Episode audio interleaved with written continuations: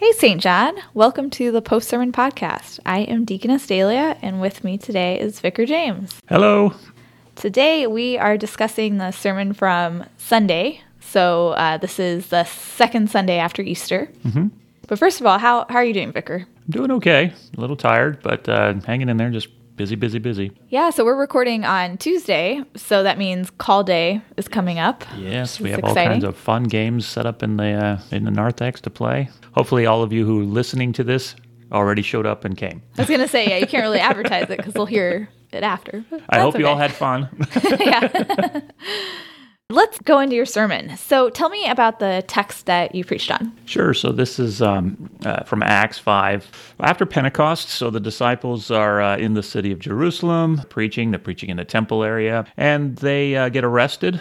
They get out of jail. God comes and rescues them, and then you get the amusing little account there about the council trying to locate them, and then they find them in the temple, and then they get called back in front of the council, and this is where we get the famous quote that you hear all the time, you know, we must obey God rather than men. And I am curious, why did you pick this text in Acts as opposed to, I know the gospel reading, we had John chapter 20, where Thomas did not believe that Jesus was alive till he saw him. So yeah, just curious why you decided. Yeah, two reasons. First one's just pragmatic. I'm teaching a Bible study on Acts, and so there you go. Yeah, so kill two birds with one stone. Yeah, I had already kind of done the research on this one, and while I was doing that, I had always looked at this passage more from the sense of obeying God rather than men, that kind of thing. And not so much from the sense of, God going out there and, putting himself out there and trying to call these sinners to repentance. One of the commentaries I read really kind of went into that, and I said, wow, that's a pretty interesting and different take on this particular passage. It's true, why put the disciples and the apostles out there?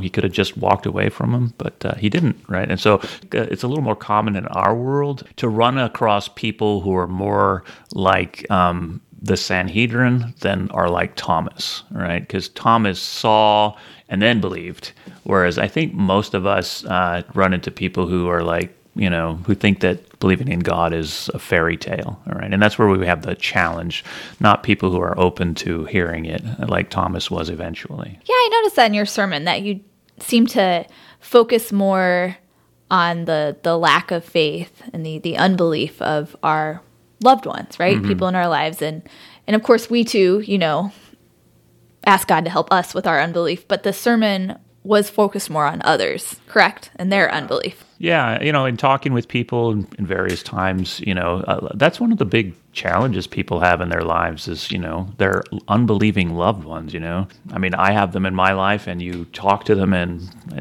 the reactions I mentioned in the sermon are reactions that I've dealt with, right? And so it's really a tough position to be in, You see the victory of Christ on the cross at Easter, and the unbelieving world around you, and you just want them to believe, but it seems like sometimes your efforts are futile. They don't seem to be, you don't be making much progress. So that was kind of the direction that I was looking at.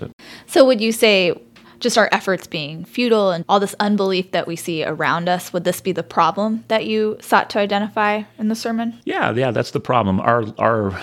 Our desire to be in control of the process, our desire to see things happen the way we want them to happen, wouldn't it be wonderful if we could just go in and tell our loved ones about Jesus and they believed, right?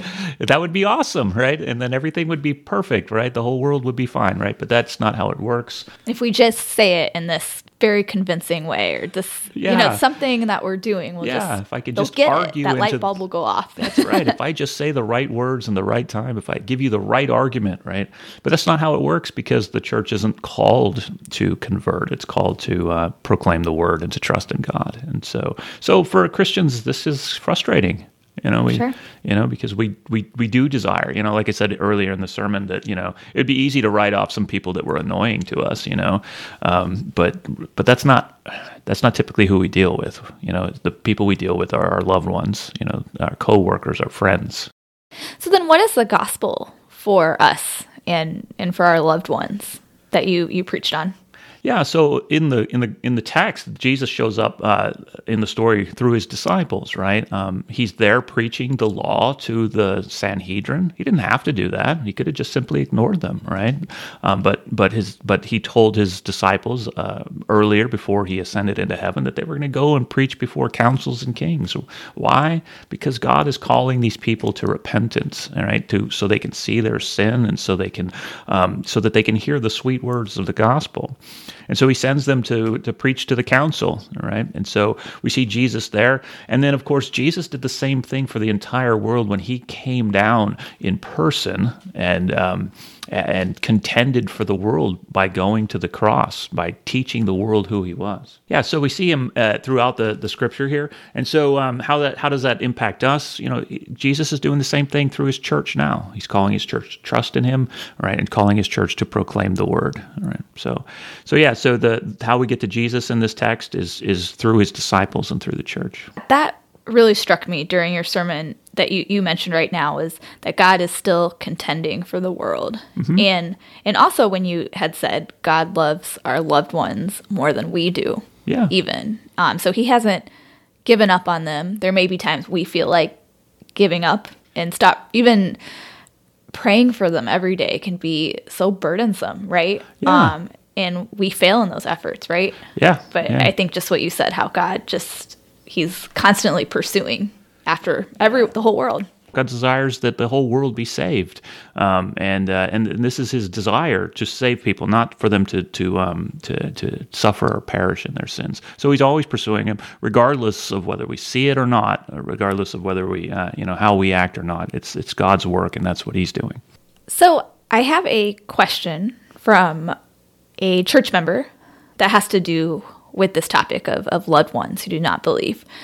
So this person asked, in addition to living a Christian life and confessing one's faith in Christ, how should we pray for someone very close to us whom we love and who loves us but is not baptized and has a different perception of Christ and Christianity?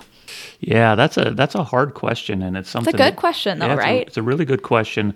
One of the things I just mentioned earlier, 1 Timothy 2, that's probably one of the best texts in the Bible for this particular thing. Let me just read it to you. That's just 4 verses here. It says, and so Paul's talking to Timothy, and he's dealing with this subject of praying and God's desires for people, right?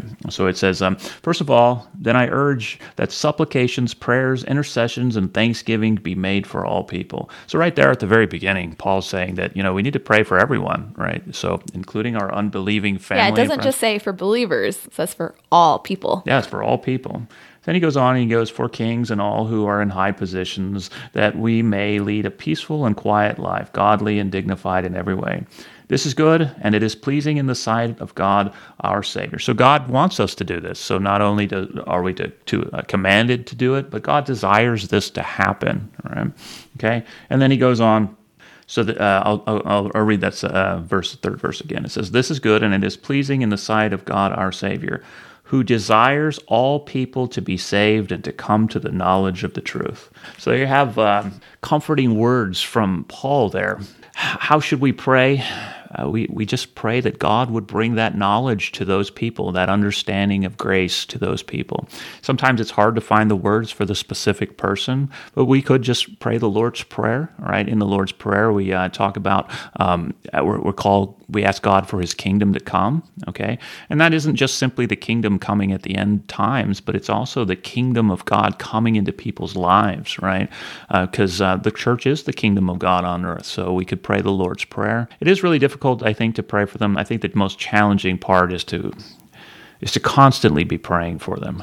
Like you said earlier, it gets tiresome, and you just wonder if any of them are going to be answered, but God is, God is God, and God is going to do things in his time, and God is going to get his way in the end. And he does love your loved ones more than we love them. Yeah. And I guess just to kind of add to what you're saying, just with the gift of, or the, I should say, the privilege of prayer that we have, that we can come before God's throne with boldness and with confidence, like knowing that he hears and answers it. But how many times do we just come to him with timid hearts, right? And just, I don't know, with even unbelief ourselves that prayer, you know, won't be answered, or I don't know. Yeah, you know, there's, I can't recall exactly where it is in Revelation, but I think it might have been in the text we read this weekend too, which is bad, I can't remember it. But but there's a section that says that the prayers of the saints are like incense to God, you know, wafting up, you know. Right. Yeah. So he desires us to hear. A pleasing aroma, yeah, mm-hmm. yeah. And so, yeah, so he desires us to pray, and it's what he wants us to do. So yeah, and it's not based on our own efforts with prayer either. Like it still comes down to him and his what he's promised to do for us.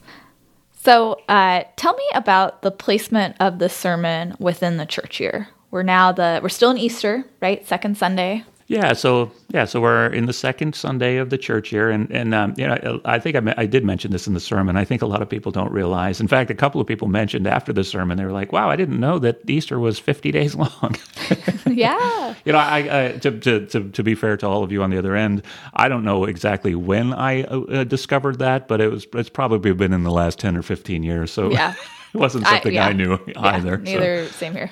Yeah, but it's so Easter is just a really good time in the church year. It's one of my favorite times. I think my favorite time is Christmas, but you know, this is the time where we celebrate Christ's victory, and it's a very uplifting time. And all of the readings really focus on you know, this proclamation that God has been raised from the dead and how He's saved us from our sins. So it's a really good time of year. And so this is the beginning of that. And we start to see the church moving the gospel out into the world through many of these readings.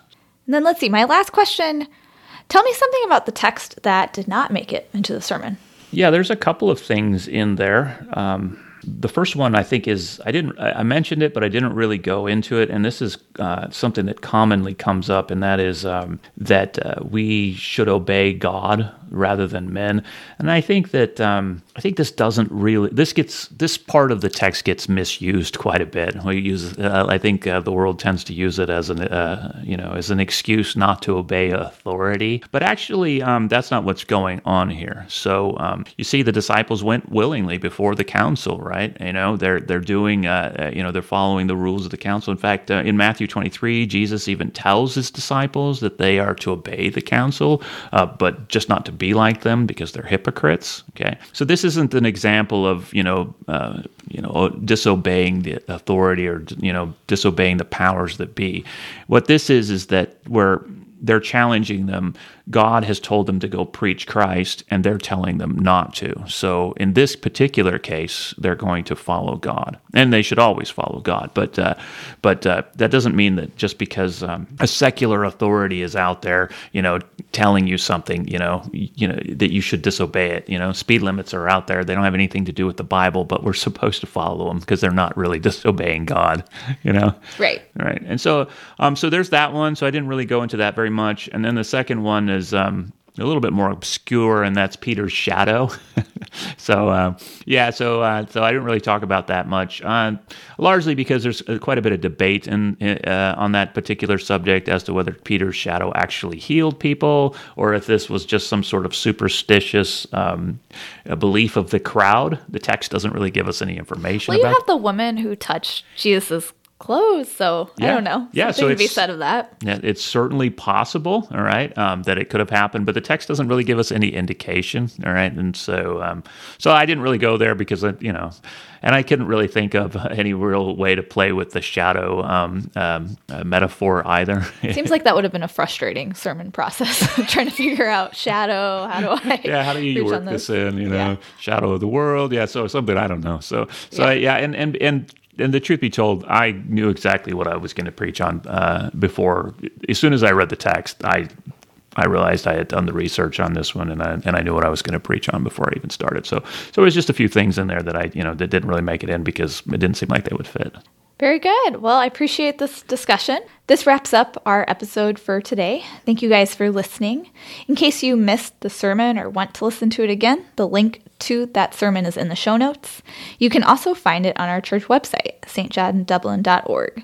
If you, the listener, would like to submit a question about a sermon, please email us at podcast@stjohndublin.org, or if you'd prefer to text a question, please text the phone number found in the show notes. Thank you, Vicar, for joining me and for feeding us the Word this week. Thank you so much for having me. Bye.